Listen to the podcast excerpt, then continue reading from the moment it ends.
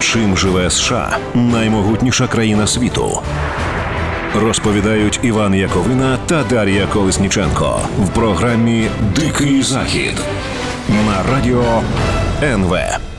Всім привіт! В ефірі найкраща передача про США Дикий Захід. Я і ведуча Дар'я Колісниченко. Сьогоднішній ефір я проведу без мого колеги Івана Яковини, бо Іван полетів підкоряти той самий дикий захід, про який ми тут е, так часто говоримо.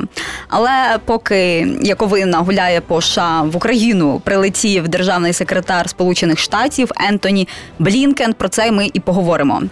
Е, в Україну з робочим візитом прибув державний секретар США Ентоні Блінкен. Це перший візит представника адміністрації Джо Байдена в Україну. Е, на момент запису цієї програми Блінкен вже зустрівся з міністром закордонних справ України Дмитром Кулебою та лідерами парламентських фракцій. Також у нього заплановані переговори з Денисом Шмигалем і Володимиром Зеленським, спілкування з громад е, з представниками громадянського суспільства та працівниками посольства США в Україні.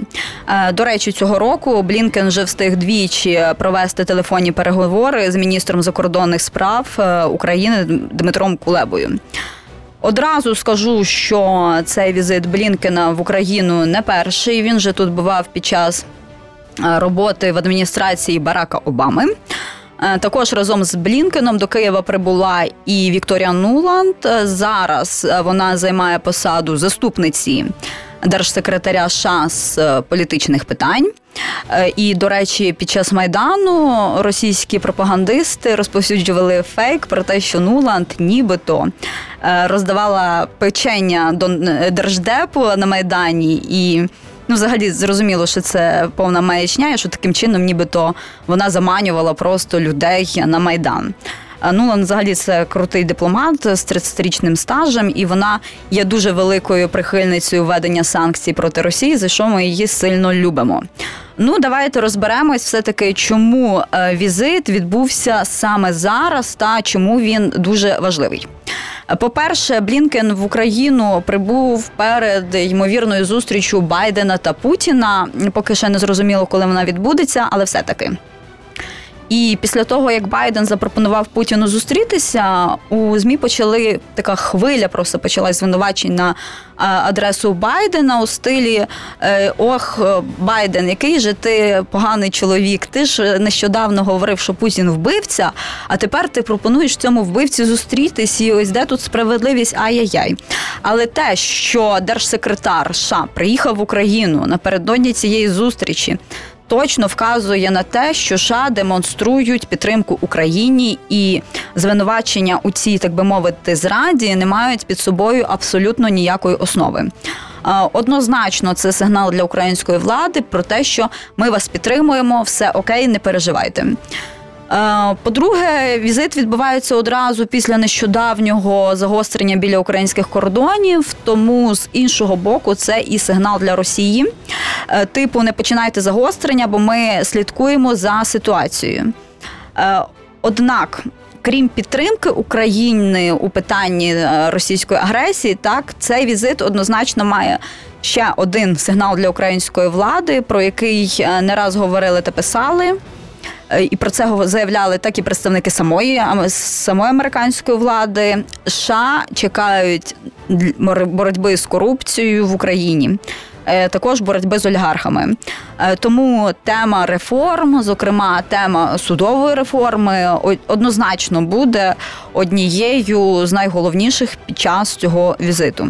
Американцям е, замало заяв та обіцянок. Вони однозначно чекають якихось конкретних дій від влади української, і це є справедливо, тому що Україна чекає підтримки з боку Сполучених Штатів, так введення санкцій проти Росії, допомоги, але мабуть, США не дуже сильно хочеться допомагати Україні, коли тут правлять олігархи, а допомога не зрозуміло куди дівається. До того ж, самі Сполучені Штати нещодавно ввели санкції проти Ігоря Коломойському. Е, до того ж, цікавим є і той факт, що Блінкен буде зустрічатись не лише з представниками влади, а й з представниками громадянського суспільства, зокрема тими, е, що займаються саме питаннями судової реформи та боротьби з корупцією. І це вказує на те, що активісти для американської влади займають не останнє місце, і вони з ними рахуються, і вони. Е, Бачать, що громадянське суспільство має вплив на владу. Як на мене, це до речі класно, коли громадянське суспільство взаємодіє так з владою і з ними так рахуються. Мабуть, е, це один з шляхів просто підтримки якогось контролю того, що відбувається в країні, так і не дати владі там повністю розслабитись і робити взагалі все, що їм там захочеться.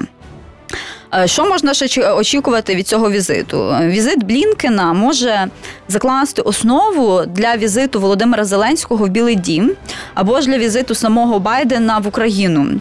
Е, вже йде мова про те, що Байден може відвідати Україну на День Незалежності, або ж е, у червні, коли у нього запланований. Заплановані візити так по Європі, тому можливо він прибуде в Україну раніше. До того ж, коли був президентом Дональд Трамп, він там не дуже сильно чекав Володимира Зеленського себе, тому його ніхто не запрошував. Тому будемо сподіватися, що український президент, який відвідає Білий Дім. Е, також я дуже сподіваюся, що українській владі вдасться домовити щодо поставок в Україну вакцин від коронавірусу, зокрема вакцин Pfizer. Будемо сподіватися, що е, через Блінкена ми ще отримуємо пару мільйонів доз цієї вакцини. І до речі, якщо хтось не знав, то Блінкен взагалі він дуже добре знає ситуацію, яка відбувається в Україні. Е, тому що під час президентства Барака Обами він був заступником держсекретаря США і одночасно одним з найбільших прихильників введення санкцій проти Росії за окупацію Криму та частини Донбасу. Він тоді заявляв, що санкції мають серед іншого продемонструвати народу Росії, що за підтримку міжнародних злочинців на кшталт Путіна е, належить сплачувати солідні штрафи. Е, це перше, чому він добре знає, що що робиться в Україні. А друге, дід Блінкен родом з Києва, і він ем, правда він емігрував е, на початку ХХ століття у США до Нью-Йорку, е, рятуючись від погромів тут єврейських. Тому будемо сподіватися, що. У Блінкена все-таки будуть якісь більш гарні спогади, не те, що його дід звідси втікав про Україну, і він якимось чином допоможе українській владі і Україні у боротьбі з російською агресією. Зараз у нас буде невеличка пауза, а потім ми повернемося. Чим живе США наймогутніша країна світу? Розповідають Іван Яковина та Дар'я Колесніченко в програмі Дикий Захід на радіо НВ. Усім привіт! Так, в ефірі Радіо НВ Дикий Захід говоримо про те, що відбувається у Сполучених Штатах Америки. Тільки що ми говорили про візит держсекретаря США Ентоні Блінкена в Україну. Але, хоч е, Дональд Трамп вже декілька місяців як не президент США, е, наслідки роботи його та роботи його команди ніяк не сходять зі шпальт газет та лунають і досі. Після того, як минулого тижня Федеральне бюро розслідувань приходило з обшуками до колишнього адвоката Трампа Руді Джуляні через його справи в Україні. Видання BuzzFeed News опублікувало стенограму розмови керівника офісу президента України Андрія Єрмака і Джуліані в якій обговорювалася справа щодо сина Джо Байдена Хантера Байдена. Поки не зрозуміло, чи врахована ця розмова Джуліані з Єрмаком в розслідуванні, чи вони взагалі не мають абсолютно ніякого там стосунку до цього. Це в цей момент поки не зрозуміли. Е, розмова, про яку йдеться, відбулася 22 липня 2019 року. Подробиці перемовин Джуліані Єрмака вперше були опубліковані е, виданням Time ще у лютому цього року, але BuzzFeed News вперше публікує саме стенограму цієї розмови. І редакції її передав Ігор Новіков, який у 2019 році був радником президента України Володимира Зеленського. І на момент цієї розмови Єрмак так само він не був тоді, якщо я ще не помиляюсь, е, керівником офісу президента. Е, про що йдеться у цій розмові, якщо вірити, так що все-таки ця стенограма є достовірною? Е, Джуліані закликає Єрмака вплинути на президента Зеленського та зробити заяву щодо відновлення розслідування проти сина Джо Байдена Хантера Байдена. Зокрема, Джуліані каже наступне: його навіть процитую тут: все, що нам потрібно від президента, це слова Я поставлю чесного прокурора. Він буде розслідувати та відкупає докази, які наразі існують. А потім справу з Байденом потрібно потрібно завершити. Я не буду там пересказувати всю всю цю стенограму, про що вони там говорили, там на сім сторінок розмова. Ну, коротше кажучи, якщо вірити. Тому що там дійсно правда написано, то виходить так. Джуляні тиснув на українську владу і вимагав розпочати розслідування проти сина Джо Байдена. Е, але питання тут в іншому. Питання тут в тому, як виглядає українська влада у всій цій історії. Е, за словами Новікова, який і був тоді свідком цих переговорів, він був переголомшений просто цією розмовою. Я його навіть процитую, бо дослівно емоції Новікова передадуться більш вдало. Я очікував, що це буде дзвінок типу Привіт, приємно познайомитися. А замість цього я був свідком того, як Руді готує божевільні змови, а Ярмак погоджується з ними. Це був саме той момент, коли я зрозумів, що у нас великі проблеми, сказав Новіков. Ну, що я можу сказати? Українська влада у цій ситуації м, виглядає, м'яко кажучи, дивно, е, тому що коли мова йшла про імпічмент Трампу, а саме через його тиск на Зеленського Трамп міг покинути так білий дім раніше ніж заплановано. Україна відмовчувалась. Е, тепер ж, коли Трамп не несе абсолютно ніякої загрози, вони вирішили говорити. Коротше кажучи, як на мене, якщо на вас тиснули, то треба було говорити зразу. А не мовчати, коли реально потрібні були якісь свідчення. А з одного боку, зрозуміло, що українська влада відмовчувалась, бо було незрозуміло, хто виграє так на виборах, чи це буде Байден, чи це буде Трамп, і вони не хотіли ризикувати особливо. Але вже якщо ви тоді мовчали, то мабуть би вже мовчали і зараз, тому що стільки часу пройшло, і це зараз виглядає жалюгідно і бажання якось підмазатись до адміністрації Байдена. Ну краще цього не робити.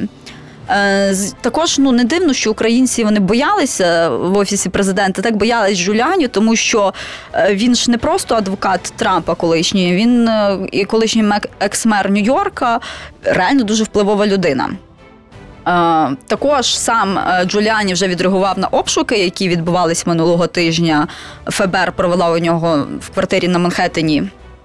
І сам Джуліані, звісно ж, відкидає всі звинувачення, каже, що він е, ніяких е, ніяк не порушував закон, ніколи не представляв українського громадянина або чиновника перед урядом США, і все в такому дусі.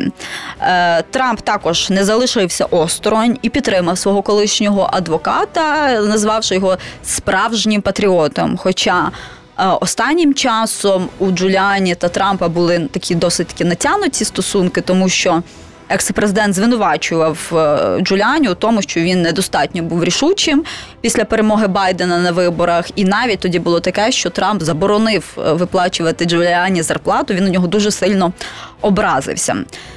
Е, дуже важливий момент тут в цій всій ситуації це можливі наслідки для самого Трампа, тому що. Врешті-решт, якщо Джуліані дуже сильно притиснуть, він може почати свідчити проти Трампа. До того ж, у Трампа вже є схожий сумний досвід. Його колишній адвокат, але його все таки краще назвати не адвокатом, а рішалою. Майкл Ковен е, вже давав проти нього свідчення у суді у справі про імпічмент. Е, крім того, він навіть е, Коен, тобто випустив книгу, який називав Трампа расистом, аферистом та шахраєм. І захист Джуліані, можливо, і так він як як варіант е, зараз може полягати саме в тому, що Джуліані діяв за вказівкою Трампа, і таким чином так Джуліані може відмазуватись е, від цієї ситуації. Однак, все-таки я вважаю, що Джуліані, якщо він і піде на такий крок, то це буде у випадку, лише якщо проти нього буде висунуто ну стільки звинувачень, що він вже от не буде в нього абсолютно ніякого варіа... ніяких варіантів, тобто або він там сідає на якихось не знаю 20-30 років, або ж він свідчить проти Трампа, і в нього буде ситуація трохи кращою. Ось тому ну поки що виглядає так, що Джуляні все таки не буде свідчити проти Трампа, і в них зараз є якісь там комунікації. Так і Трамп підтримує Джуляні, тому що тут не зрозуміло. Але все таки на місці Трампа я б трохи напряглась, тому що він тим більше не планує залишати. Політику планує ще балотуватись у президенти, е, але про Трампа ми ще поговоримо трохи у наступній частині. Зараз буде невеличка пауза. Не перемикайтесь. Чим живе США наймогутніша країна світу? Розповідають Іван Яковина та Дар'я Колесніченко в програмі Дикий Захід на радіо НВ. Так, в ефірі Радіо НВ Дикий Захід говоримо про те, що відбувається у США. Зокрема, говоримо про Дональда Трампа. І поки його адвокат Руді Джуліані розгрібає проблеми, які на нього навалились, е, колишній шеф Дональд Трамп не втрачає надії повернутися у Білий Дім. Е, Проте, поки він повернувся лише в інтернет. Дональд Трамп е, цього тижня запустив сайт, спеціально створений для його прямого спілкування з американцями. Новий ресурс називається From the Desk of Donald Trump. І в ньому Трамп може публікувати як тексти, так і відео. Нагадаю, що Трампа до такого рішення до створення власної платформи. е, Підштовхнуло видалення соціальних мереж після штурму Капітолія 6 січня. Е, Твіттер вже заявляв, що аккаунт Трампа не буде ніхто відновлювати, навіть якщо він буде балотуватись у президенти у 2024 році. Е, До того ж, на днях е, сам Трамп заявив, що він дуже чекає можливості заявити про своє висунення у президенти у 2024 році.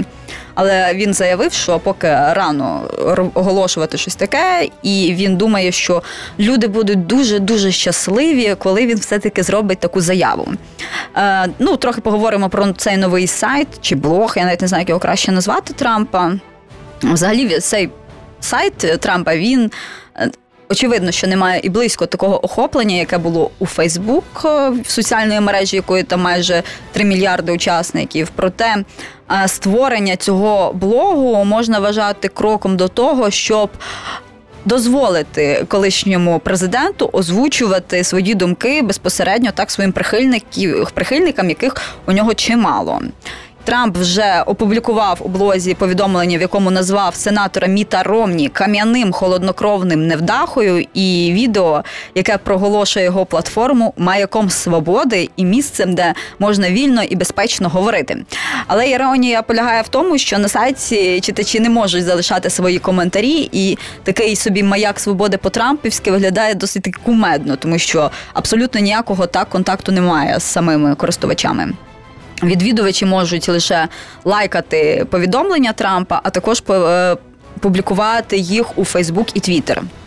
Е, Коли ось цей блог Трампа запустили, його в соціальних мережах одразу почали тролити, бо таке його, знаєте, розпіарене, довгоочікуване повернення в соціальні мережі насправді виглядає надто ол- олдскульно і схоже на якусь незрозумілу мережу, там не знаю, кінця 90-х, мабуть, років. І виглядає це не дуже сучасно, скажімо так.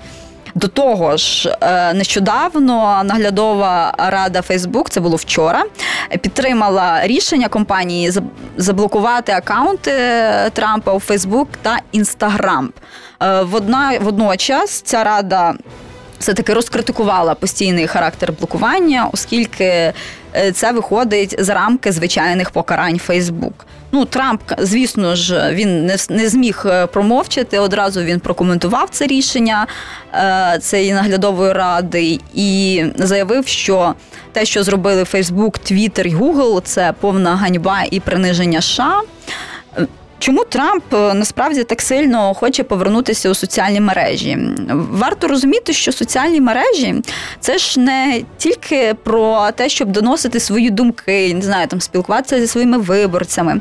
Це і про е, збір коштів на власну кампанію, насправді, тому що згідно з даними. Фейсбук протягом кампанії 2020 року і Трамп на посаді президента, і комітет Make America Great Again, так е, Трампа спільно витратили близько 140 мільйонів доларів на рекламу Фейсбук. І з одного боку, так вони хотіли переконати виборців, але з іншого вони намагалися саме розвивати. Ось ті мережі донорів, так партійних на, на, низькому такому рівні, щоб вони допомагали так в зборі коштів на передвиборчу кампанію. До того ж, якщо згадати так активність самого Трампа, то він був дуже активний просто у самому тому Твіттері. Він там постійно щось писав. Великими літерами е, постійно я навіть не можу згадати ні одного президента, який реально був настільки активним там. Тобто Джо Байден просто десь е, нервово, нервово курить в стороні, тому що тільки Трамп так активно вів Твіттер, а зараз його просто позбавили цієї можливості. Взяли і принизили. До речі, ось хто буде дивитись це на Ютубі, цю програму, так ви можете писати у коментарях, як ви ставитесь до такого рішення соціальних мереж. Ви підтримуєте чи ні блокування політиків. У соцмережах, тобто ви вважаєте це, можливо, це вважаєте цензурою, чи навпаки, ви вважаєте, що ось коли Дональд Трамп там перейшов якісь так е, червоні лінії, скажімо так, і почав щось там писати. Е, що може призвести до якогось заколоту чи щось такого, що його потрібно блокувати і там е, не, не сильно роздумувати. Крім Трампа, крім Трампа, є ще цікаві новини з від знаменитостей, тому що останнім часом, ось, мабуть, кожну передачу, ось останніх три, ми говоримо про те, що якась знаменитість вирішує піти у політику. Минулого тижня е, про свої наміри заявила трансгендерна жінка Кейтлін Дженнер. Це е, Родич Кардашінів, якщо хтось не знає, поза минулого тижня з'явилася інформація про те, що голівудський актор Меттю Маконахі може балотуватися у губернатори Техасу. А тепер реслер та актор Дуейн Джонсон заявив, що він допускає своє балотування у президенти. І за словами Джонсона, він висуне свою кандидатуру, якщо відчуватиме, що має достатню підтримку з боку американців, проте від якої партії він буде балотуватись, він ще не сказав. Але якщо що, то на минулих виборах він підтримував кандидатуру Джо Байдена. Тому дуже сильно можливо, що саме до, до до, демократів, так е, його прихильність буде найбільшою. Зараз у нас буде невеличка пауза, а потім ми поговоримо далі про те, як зірки підкорюють американську політику. Чим живе США наймогутніша країна світу? Розповідають Іван Яковина та Дар'я Колесніченко в програмі Дикий Захід на радіо НВ. Так, в ефірі Радіо НВ говоримо про те, як американські зірки вирішили просто підкорити американську політику. Зокрема, актор Дуейн Джонсон заявив, що допускає е, своє балотування у президенти США.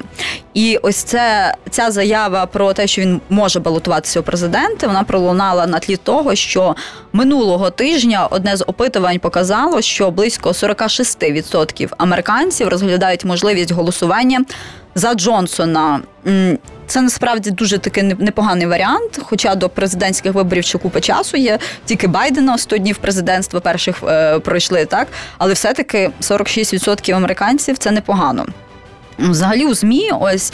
Це таке масове просто балотування зірок на політичні посади отримало назву Ефект Трампа. І після того, як Трампа обрали президентом, багато людей зрозуміли, що взагалі не обов'язково проходити приходити зі світу політики, щоб зайняти якусь політичну посаду значимо. Так і знаменитості вони взагалі прийшли судячи по всьому, до висновку, що довгий політичний шлях абсолютно ні, не має ніякого сенсу. Якщо подивитись на того самого Байдена, то він там десятиріччя займав, е, був у політиці. Так він е, там 30 років, е, якщо не помиляюсь, був сенатором та у штаті Делавер. Перед тим як там стати президентом, до того ж він двічі безуспішно намагався вже балотуватися так у президенти. І лише Трамп став першим президентом США, який до обрання не займав абсолютно ніякої виборної посади. Тому на нього глянули і вирішили, ого, а чому чому ми так не можемо? Так і до того ж, варто розуміти, що ну. Так, можна сказати, ну Трамп же був бізнесменом, так який там займався нерухомістю, але ж все-таки більшості людей насправді він відомий саме як медіа людина, так я зі світу кіно, який там знімався в один дома у секції у великому місці з'являвся. Тобто, все таки це більш такий шоумен. І до того ж, наприклад, тим самим класичним політикам їм потрібно прикласти дуже багато зусиль, щоб стати впізнаваними. А знаменитості автоматично мають впізнаваність і свою багатомільйонну аудиторію, яку просто треба е, якось переконати в тому, що вони можуть займатися не лише там не знаю співом, танцями чи бути акторами, але і політиками. І тим більше в епоху соціальних мереж. Е, для них доносити свої погляди абсолютно немає ніякої проблеми. іншим кандидатом там потрібно витрачати просто купу грошей, щоб спробувати так розвинути свою е, популярність, щоб нарешті стати впізнаваним. І це взагалі проходить там дуже після дуже багато е, багатьох років, так якогось розвитку цієї себе, так саме. Зірки вони одразу вже знамениті, і тобто у них вже якась є там своя аудиторія. І враховуючи те, тим більше, що у США є ціла плеяда акторів-політиків, я би тут не виключала можливості Джонсона все-таки. Отримати якийсь гідний результат на президентських виборах. До того ж, е, зірка термінатора Арнольд Шварценеггер, він був губернатором Каліфорнії. Так потім Рональд Рейган, так, е, колишній актор, також став е, президентом. І той самий Трамп, я не буду повторюватись, він так само повністю з медіабізнесу. Він більше був шоуменом, він так само став президентом і ще планує ще раз туди піти у президенти. І я би ще хотіла трохи додати щодо балотування Кейтлін Дженнер. Ось є це вічим Кім Кардашіан. Зараз Кардашяни, за даними ЗМІ, вони відмовляються підтримувати е, її кандидатуру через розбіжності у поглядах. І політика, ось цей Кетлін Дженнер, вона взагалі була проблемою для сім'ї Кардашинів е, протягом багатьох років. Наприклад, спочатку Кейтлін виступала проти одностатевих шлюбів, але тепер їх підтримує. І до того ж, сама Кім Кардашян вона займалася політикою, навіть е, працювала з Трампом над е, тюремною реформою, але сама вона ніколи там не дотримувалась якихось консервативних поглядів. І до того ж, до того ж, е, її чоловік. Кім Кардашян, так, Кані Уест, він на минулих виборах так само балотувався у президенти. Пам'ятаємо, там була якась е, трешова в нього така передвиборча кампанія. Він там плакав, танцював. Ну щось щось просто дике е, відбувалося. І, врешті-решт, після тої передвиборчої кампанії вони розвелися. Так що ось до того довела просто політика сім'ю. До того ж, Кетлі Дженнер тільки оголосила про свої плани йти губернатора, вже встигла втрапити в скандал, е, тому що вона заявила, що виступає проти участі трансгендерних жінок у е, в у трансгендерів у жіночих видах спорту. Отак. А при цьому сама Дженнер є е, одним з найвідоміших трансгендерів у США, і ще й минулому там олімпійським чемпіоном. Тому це виглядає трохи дивно. Такий дисонанс такий трохи викликала е, ця заява, але тоді, правда, під час спортивної кар'єри звали.